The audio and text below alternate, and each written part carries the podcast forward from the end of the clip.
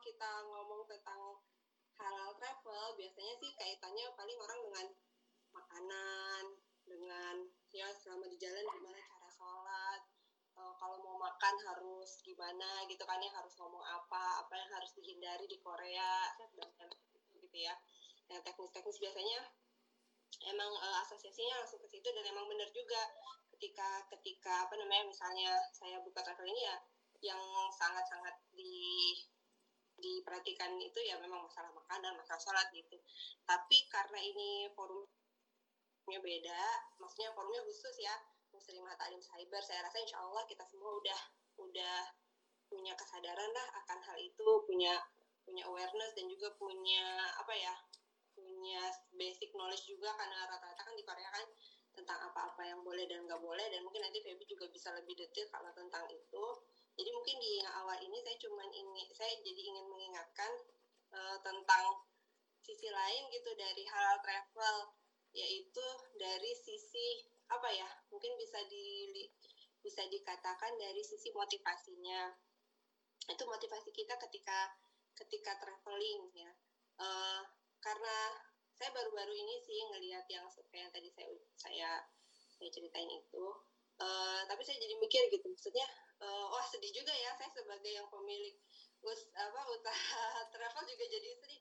Wah uh, apa kalau kayak gitu kan kurang bener juga gitu. Uh, niat niat untuk jalan-jalan dan ternyata banyak uh, hal itu banyak terjadi.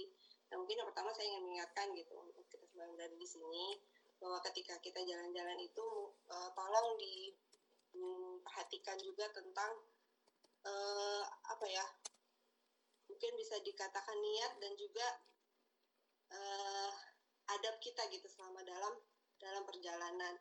Jangan sampai uh, wisata kita ini sama gitu kayak wisata-wisata non muslim yaitu cuma untuk senang-senang untuk untuk apa ya? Misalnya kayak ngisi waktu luang dan lain-lain. Uh, saya sih berharapnya uh, mudah-mudahan halal travel ini ke depannya tuh lebih dari sekedar makanan yang halal dan bisa sholat dan lain-lain tapi juga uh, ada ketika ingin melakukan sebuah perjalanan itu ada niat yang memang dibenarkan gitu di dalam di dalam Islam yaitu uh, misalnya untuk untuk mentafakuri apa ke penciptaan Allah gitu ya.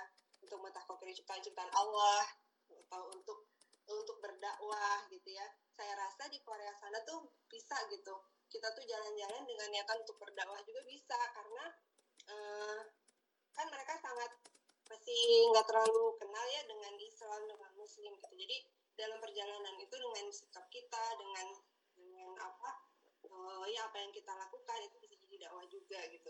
Paling nggak keberadaan kita tuh juga bahwa wah ada ya orang Muslim kayak gini itu juga menjadi dakwah gitu ya menjadi syiar. Jadi mungkin saya pengen ingetin dari sisi itu uh, kebetulan juga baru-baru ini dengar ceramah gitu salah satu uh, ustadz dari dari luar ya dari Amerika yang dia tuh bikin kayak hal travel juga ke negeri Cina. Dan di, ketika di sana itu jadi ketika mereka jalan-jalan ke objek objek wisata itu malah uh, mereka jadi objek wisata juga gitu. Jadi malah banyak yang minta foto segala macam. Karena orang Cina itu sana tuh ternyata kayak bener-bener bener-bener terkesima gitu ngeliat orang jenggotan terus mungkin kulitnya hmm, nggak Asia gitu ya enggaknya. Jadi jadi ya itu bisa jadi dakwah juga kan gitu di satu sisi. Terus uh, ya tadi kayak harus ada niat untuk mentafakuri juga Allah atau atau memang untuk mencari ilmu ya. Uh, mungkin satu hal yang agak kurang diminati gitu yang agak berbeda padahal uh, kita bisa niru ya uh, ada dalam hal jalan-jalan ini kalau dari orang barat itu adalah dari sisi mencari ilmu ya saya rasa gitu atau mencari pengetahuan tentang budaya. Kalau orang Indonesia tuh cenderung jalan-jalan tuh kayak pengen apa ya? Ya udah kalau nggak lihat-lihat tempat atau nggak shopping atau makan gitu ya kuliner kurang biasanya tuh kurang tertarik gitu dengan dengan budaya kayak mungkin uh, ke museum-museum atau tempat-tempat sekalipun ke tempat-tempat yang bersejarah itu lebih ke kayak penting pengen foto di situ atau nggak nggak nggak begitu cari tahu gitu sebenarnya apa sih ada sejarah apa gitu. Nah itu padahal uh, kalau orang barat banyak ya yang misalnya mampir ke museum atau cari tahu ini itu. Nah, itu padahal bagus ya bisa kita bisa kita tiru dan bisa kita jadi ini juga gitu sebelum kita jalan-jalan. Saya pengen tahu nih sebenarnya itu apa sih? Terus sejarahnya apa? Jadi ada niatan untuk mencari mencari ilmu juga gitu. Nah uh, terus tentang hal travel ini yang berikutnya itu yang pengen saya apa ya mungkin saya sharing sekaligus saya pengen ingetin juga tentang ibadah ya. Uh, emang sih biasanya uh, kalau kita lagi jalan-jalan itu kan kita cenderung kayak turun gitu kan ibadahnya. Uh, apalagi misalnya di negara non muslim sholat bisa jadi karena seadanya ya gitu deh gitu. Yang penting sholat gitu kalau misalnya pakai acara nginep bisa jadi apa ya misalnya biasanya rutin uh, ada jadi uh, kalau mungkin katakanlah apa itu agak susah uh, apa namanya tapi tetap fokus dulu gitu ya juga kalau misalnya kita nginep adanya. Ya mungkin itu sebenarnya nggak teknis ya bukan hal yang kayak kalau kita baca hal traveling Korea mungkin lebih kebayang oh kok ke sini ya, bagusnya apa nah terus salatnya di mana gitu. Mungkin bisa sama Feby dan juga mungkin bisa dicari-cari juga di internet. Alhamdulillahnya sih sebenarnya saya karena udah semakin banyak turis-turis dari muslim terutama waktu Malaysia banyak yang waktu saya berada di situ. Uh, jadi banyak uh, apa namanya ibadah baru gitu kayak kayak di fokus zaman saya belum ada di Rotewal belum ada. Baru ada di Everland aja tapi sekarang udah ada. Nah, semua semua itu saya rasa sih walaupun kita traveling sendiri uh, tet, uh, apa tetap bikin internet sendiri nah, terus tetap disiapin gitu. Kira-kira kita sholatnya di mana? Terus kalau misalnya nggak ada tempat sholat udah disiapin juga misalnya uh, apa kayak sajadahnya dan lain-lain. Jadi kebingungan ketika bepergian. Kalau saya dulu biasanya hmm, cari info. Kalau misalnya ada ya udah udah siap-siap. Misalnya nanti sholatnya ketika ketika di nah, di kadang sih memang harus lihat kondisi juga. Nanti di pojokan mana gitu. Tapi udah at least diatur juga dari darinya itu kan misalnya oh ya di tempat A nih di tempat A ini ada berarti ketika berpisah udah di tempat lain pada ada kayak kalau soal makanan mungkin yang masih berada di Korea saat ini lebih lebih update sekali tentang gimana apa uh, hal yang baru.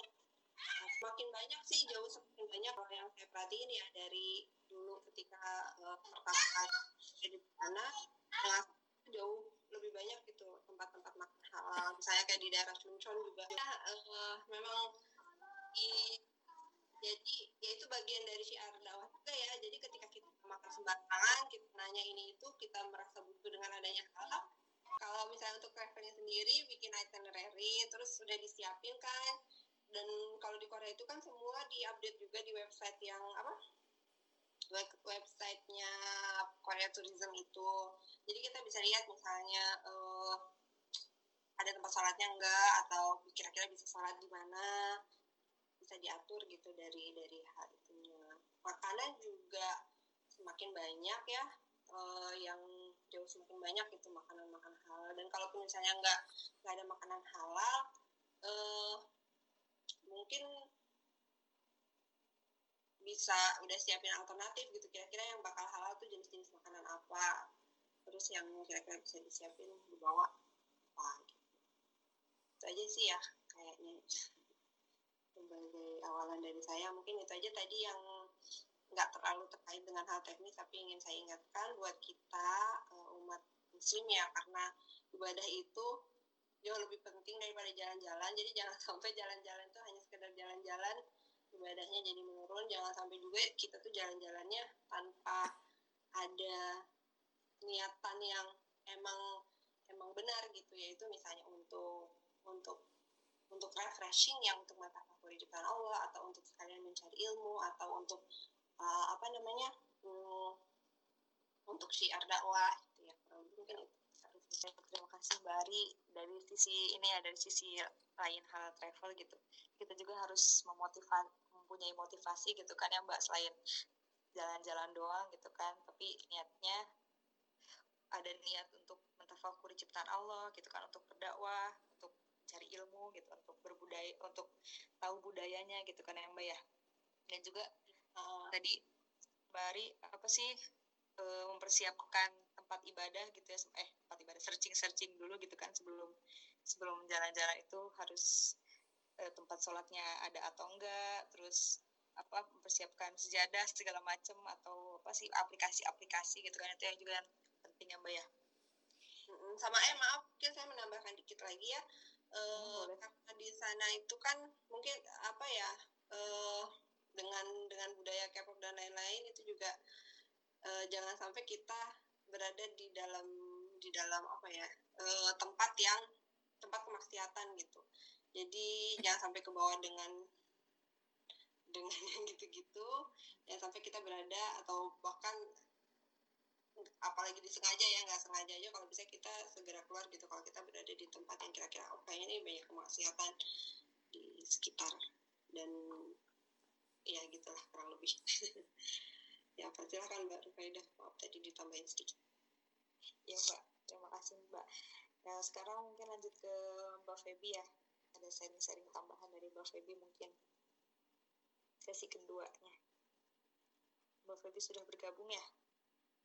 Assalamualaikum Mbak Feby. Mungkin Mbak dari Mbak Ari ada tambahan lagi mungkin? Pengalaman-pengalaman mungkin pengalaman apa? Kan punya travel di sini. Sering sering uh, sambil Feby ya? Sambil nunggu Mbak Febinya apa ya ya uh, mungkin kalau untuk tempat-tempat aja kali ya. Nah tadi udah yang teknis sih eh yang teknis yang kalau ini kan ini di Korea Selatan ya? Dan juga kayaknya banyak yang udah lama. Bisa jadi lebih tahu malah dari saya sebenarnya tempat-tempat yang baru.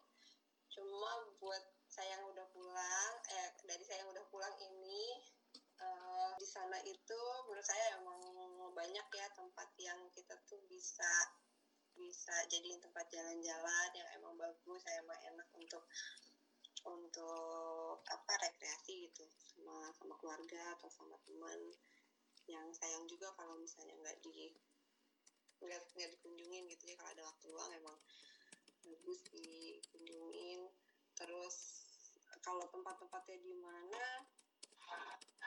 udah pernah tahu juga sih. Saya rasa kayaknya sekarang sih udah udah well informed semua. Tinggal tinggal dipilih aja mau yang low budget. Halo mbak. Budget. Ah tuh tapi udah ada. Ya. Sorry mic-nya apa namanya tadi off ternyata dari laptopnya. Fun fun. Silakan mbak dilanjutin dulu mbak Ari. Enggak uh, udah Feb? Kan kita juga ya thank you mbak ini oke okay, boleh langsung dimulai kah mbak? Atau gimana? Iya mbak. Iya mbak. Pan pan ya assalamualaikum warahmatullahi wabarakatuh. Assalamualaikum warahmatullahi wabarakatuh. Uh, ya perkenalkan nama saya Febian Elvida, biasa dipanggil Febi, Febi atau Febi Elvida. Um, dulu saya pernah tinggal di Korea 4 tahun. Dan kebetulan kembalinya bareng juga sama Mbak Ari kalau nggak salah. Waktu itu 2017 juga, tapi bulan Agustus. Um, ya kemarin sebenarnya agak kaget juga sih pas diminta gitu. Uh, apa namanya? Sebenarnya apa namanya ini tadi udah disampaikan banyak sama Mbak Ari ya, cuman apa ya saya harus men, apa namanya apa ya coba dulunya saya sering jalan-jalan sih mbak jadi memang empat tahun itu uh, dulu saya satu tahun di Gwangju gitu di daerah dekat um, Suncheon selatan kemudian tiga tahun saya di Seoul tapi alhamdulillah karena memang suka jalan jadi saya udah beberapa kali pergi ke tempat-tempat yang apa di kota-kota lain gitu macam Busan kemudian mana Jeju-do juga udah pernah terus Suncheon Daejeon, Daegu, terus Gyeongju dan lain sebagainya kayak gitu. Favorit saya di Dongyong itu daerah deket Busan, deket Daegu, jadi satu jam itu. Nah, mungkin kenapa kemarin Mbak Hana meminta saya buat eh, apa namanya sharing gitu ya. Dan sebenarnya sama Mbak Ari juga sering apa namanya kerja kerja bareng juga gitu. Saya bawa eh pernah nggak sih Mbak saya bawa? Tamu kayaknya udah pernah ya dulu ya. Jadi karena mungkin pernah ya Mbak ya? Lupa saya. Ya pernah. Pernah ya? Karena mungkin dari segi karena saya bisa bahasa Korea juga jadinya mungkin lebih gampang untuk bisa bertanya gitu ya kalau misalkan memastikan ada makanan yang bisa dimakan atau gimana gitu. Jadi tadi seperti yang disebutkan Mbak Ari gitu apa namanya sebenarnya kita tuh ngapain sih travel kayak gitu niat kita tuh sebenarnya apa kayak gitu. Jadi sebenarnya walaupun apa namanya ya mungkin banyak juga yang cuma travel cuma pengen apa namanya upload foto di Instagram kayak gitu ya. Kalau zaman sekarang kan yang penting um, cantik yang penting bagus fitnya bagus kayak gitu dan mereka travel gitu. Tapi sebenarnya uh, apa namanya semua itu apa namanya tergantung dengan niat apa pun yang kita lakukan kayak gitu. Termasuk travel dan kalau misalkan sebenarnya kalau misalkan kita melakukannya itu dengan apa namanya niat untuk mencari ridho Allah insya Allah kan travelnya itu berkah dan maksudnya kita mendapatkan banyak hal dari apa namanya saat kita travel kayak gitu. Dan menurut saya sebelum kita masuk sharing apa namanya travel di Korea kayak gitu uh, menurut saya pribadi itu travel itu adalah sebuah act of reminder. Jadi kayak apa namanya aksi bukan apa sih sesuatu yang bisa membuat kita mengingat gitu. Tadi juga Mbak Ari bilang muntafakuri apa namanya ke kebesaran Allah kayak gitu. Dan itu juga sebagai pengingat kita untuk tidak attach di dunia gitu. Karena apa? Karena sebenarnya kan dunia untuk kita sebenarnya tuh seperti travel travel sendiri gitu. Kita nggak nggak selamanya di dunia ini. Jadi seperti wisata seperti traveling kita cuman sebentar aja. Dan itu menjadi pengingat kita untuk tidak terlalu apa namanya uh, terikat dengan dunia kayak gitu. Nah selain itu uh, dari artikel yang saya baca tadi juga dan saya sangat setuju gitu ya dengan travel tuh kita bisa menemukan sebenarnya kita tuh seperti apa sih gitu. Jadi misalkan dari situ kita bisa mengenal diri kita lebih jauh kayak gitu. Dengan misalkan um, apa namanya menyusun itinerary terus habis itu nanti dengan bertemu dengan orang-orang yang baru pengalaman yang baru mungkin kita bisa melihat oh sifat apa sih yang sebenarnya kita belum apa namanya tahu kita punya kayak gitu. Kemudian um, ya travel juga sebagai bentuk dakwah gitu ya jadi karena kita sebagai seorang muslimah dan tentunya saya percaya pasti kebanyakan juga sudah pakai hijab, pakai jilbab gitu ya. Dengan memakai itu kan itu berarti simbol atau apa namanya identity dari seorang muslimah gitu. Orang pasti tahu walaupun kadang juga dia nggak tahu sih kalau kita tuh se seorang muslim gitu ya. Jadi mas tanya-tanya itu apaan sih gitu. Cuman dengan seperti itu kita pasti akan ditanya dan oh, misalnya kamu oh kamu muslim ya berarti oh kalau misalkan apa namanya wanita muslim tuh pakainya seperti ini. Jadi nah dari situ kita bisa misalkan dengan uh, apa namanya apa yang kita lakukan itu bisa memperlihatkan bahwa sebenarnya muslim itu seperti apa sih kayak gitu dengan uh, apa namanya behavior dengan tindak tanduk kita gitu ya tingkah laku kita dengan menunjukkan apa namanya yang sesuai dengan Islam apa namanya ajaran Islam kayak gitu.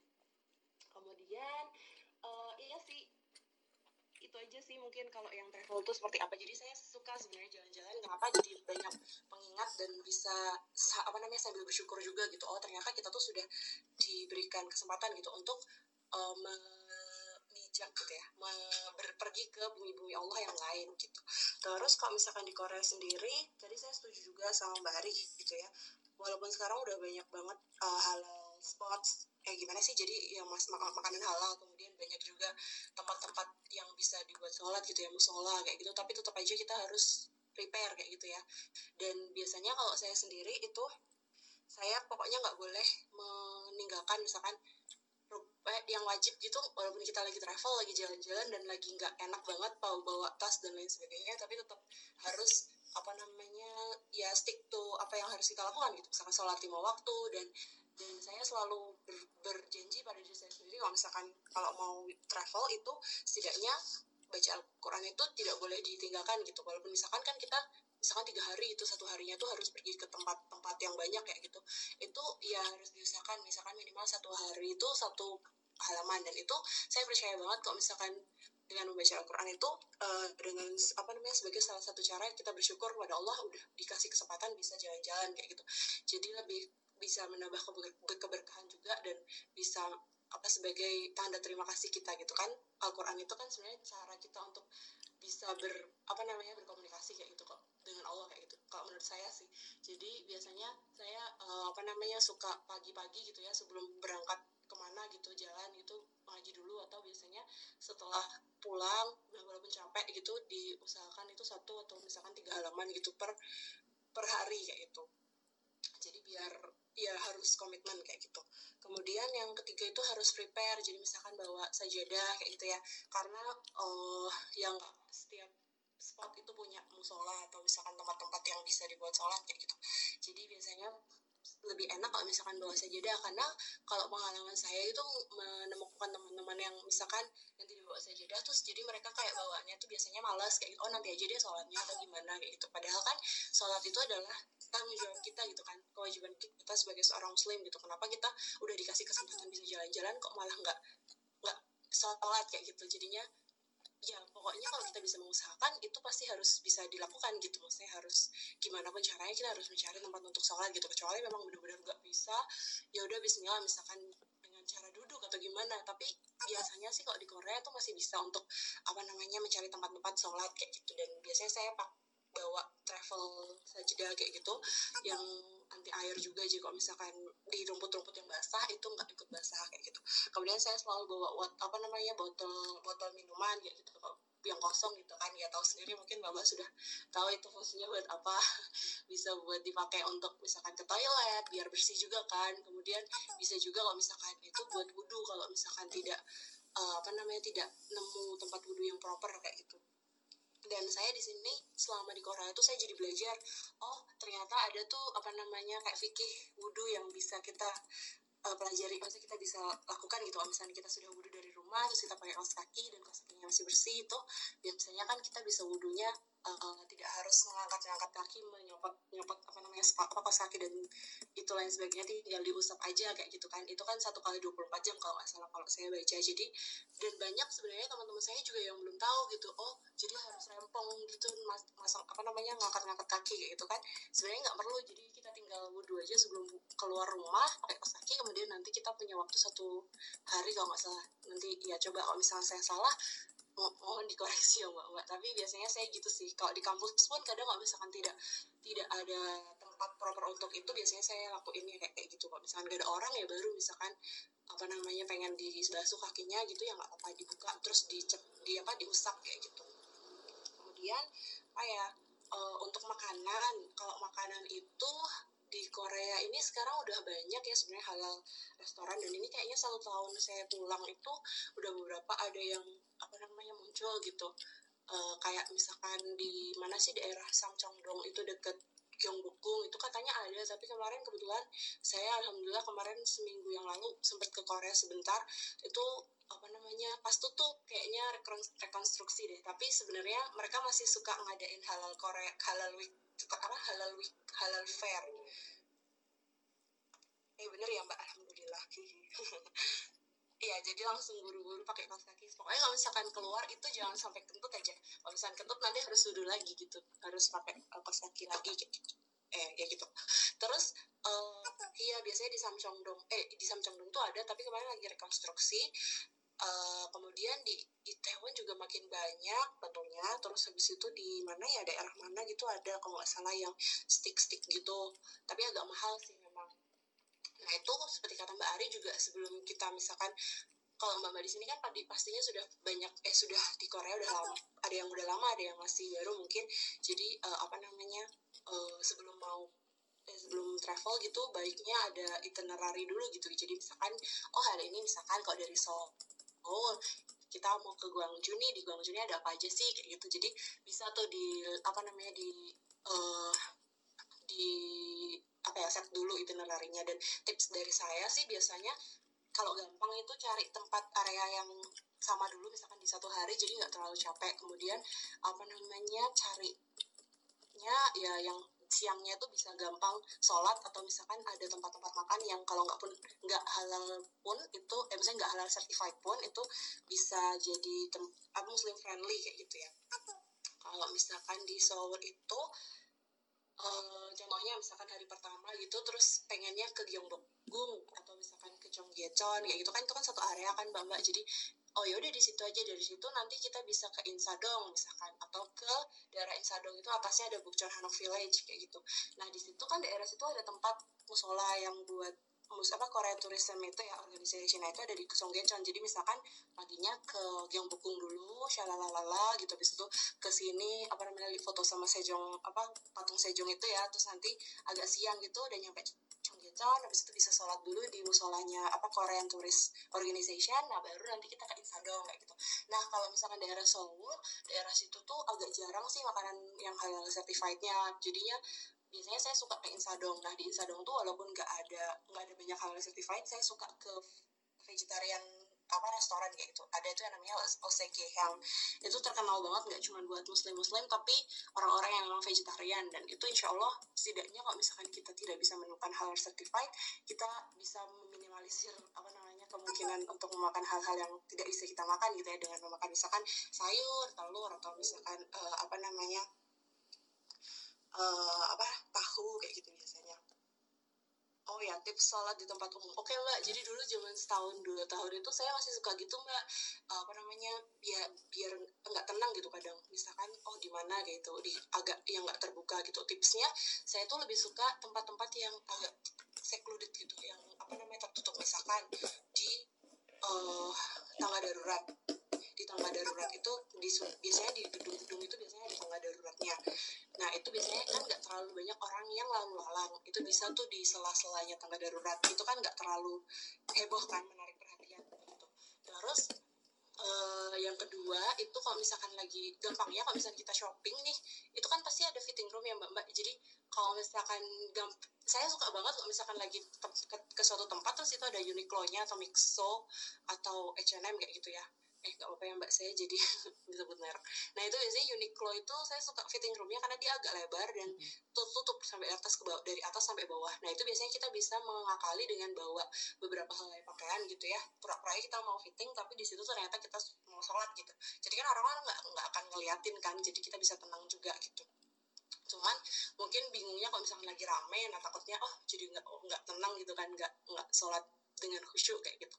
Ya ya dilihat dulu aja misalkan kalau di Myeongdong sih alhamdulillah sekarang sudah ada kampungku restoran ya jadi kok kok ke Myeongdong bisa ke musolanya kampungku restoran itu ada di dekat Pacific Hotel Myeongdong Exit 3 arah ke Namsan Tower. Nah itu bisa di situ sama nggak harus makan itu cuman bisa sholat aja nggak apa-apa. Terus kok dulu biasanya sebelum ada itu di Myeongdong tuh saya sholatnya di Uniqlo di Uniqlo yang paling besar itu di depan Nature Republic atau enggak di Mixo Mixo sama Zara. Zara itu besar itunya.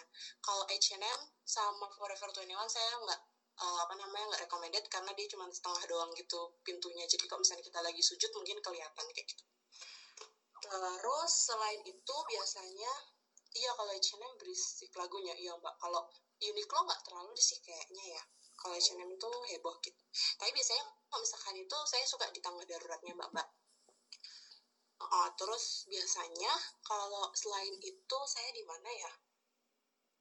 Jarang sih biasanya tangga darurat fit sama oh, apa di taman. Tapi kalau di taman itu biasanya agak terbuka ya. Nah kalau kayak gitu cari yang agak-agak tertutup misalkan ada gedungnya atau misalkan ada bangunan apa tapi jangan deket toilet ya nanti. Nggak nggak khusyuk baunya. Baunya ke mana-mana gitu. Jangan deket-deket toilet. Tapi sebenarnya sih Bismillah aja mbak mbak. Jadi maksudnya dulunya saya takut sih tapi ya itu kan bumi Allah ya Allah yang punya. Jadi Bismillah aja semoga kalau misalkan memang ini yang harus kita lakukan dan mencari ridha Allah insya Allah Allah akan mudahkan kayak gitu. Dulu saya pernah sholat di Ihwa di Ihwa Station. Nah Ihwa Station itu kalau mbak-mbak pernah shopping di IHA itu kan kalau dari apa namanya main gate-nya IHA itu kalau ke kiri terus tuh kan ada Sinchan Station yang lain apa itu ya ada Mega Box juga. Nah itu saya pernah sholat di daerah pokoknya di arah mau masuk stasiunnya itu ada kayak sedikit apa sih kayak ruangan kecil bukan ruangan sih kayak bentuknya tuh deket lift gitu. Nah tapi itu orang lalu lalang sih cuma nggak terlalu banyak. Ya udah kita sholat aja dan ada yang sempat foto-foto gitu foto-foto cekrak-cekrak gitu kan dan apa namanya ya udah terus ya udah kan kita sholat ya ngapain biarin aja. Orang asal nggak orang nggak apa namanya nggak narik narik hijab atau nggak yang eh nggak boleh nggak boleh gitu ya udah. Yang penting kita itu aja. Tapi pernah juga saya di nggak bolehin tuh waktu di Kyonghee University itu pernah masuk di kelas gitu. Karena mungkin emang di kelas ya jadi nggak nggak nggak nggak enak juga orang-orang terus dia lihat saya oh ada musolanya jangan di sini gitu. Oh ya udah berarti oh ya emang nggak boleh di sini berarti ada musolanya kita bisa minta tolong gitu. Atau pernah juga di stasiun nah itu dimintain tolong sama teman saya tuh ya udah di peronnya aja. Nah kalau di peronnya kan takut banyak orang ya. Nah itu sampai diteriakin sama petugasnya no praying no praying gitu. Dan dengan itu berarti kita tahu oh berarti kita juga menghormati mereka juga gitu oh ini berarti public yang umum public place yang nggak boleh mungkin nggak boleh ada kegiatan apa gitu. Ya udah kita menghormati kita cari tempat yang setidaknya nggak dilihat orang-orang. Iya kalau supermarket biasanya imart atau home plus tuh ada atau di lote apa namanya eh bekajong kayak department store itu kan biasanya ada outlet outlet kecil kan. Nah itu biasanya itu juga gede malah fitting roomnya. Atau atau di itu uh, nursery room jadi mungkin aneh juga kita nggak bawa bayi itu habis itu masuk situ tapi biasanya saya kalau misalnya lagi sepi uh, lagi sepi biasanya saya ke sana uh, masuk ke situ gitu jadi sholat di situ dulu pernah juga di Sadang Station itu ada Uniqlo-nya. Nah di dekat Uniqlo itu ada toilet dan di dalam toiletnya ada nursery room-nya mbak. Nah biasanya saya sholat di situ.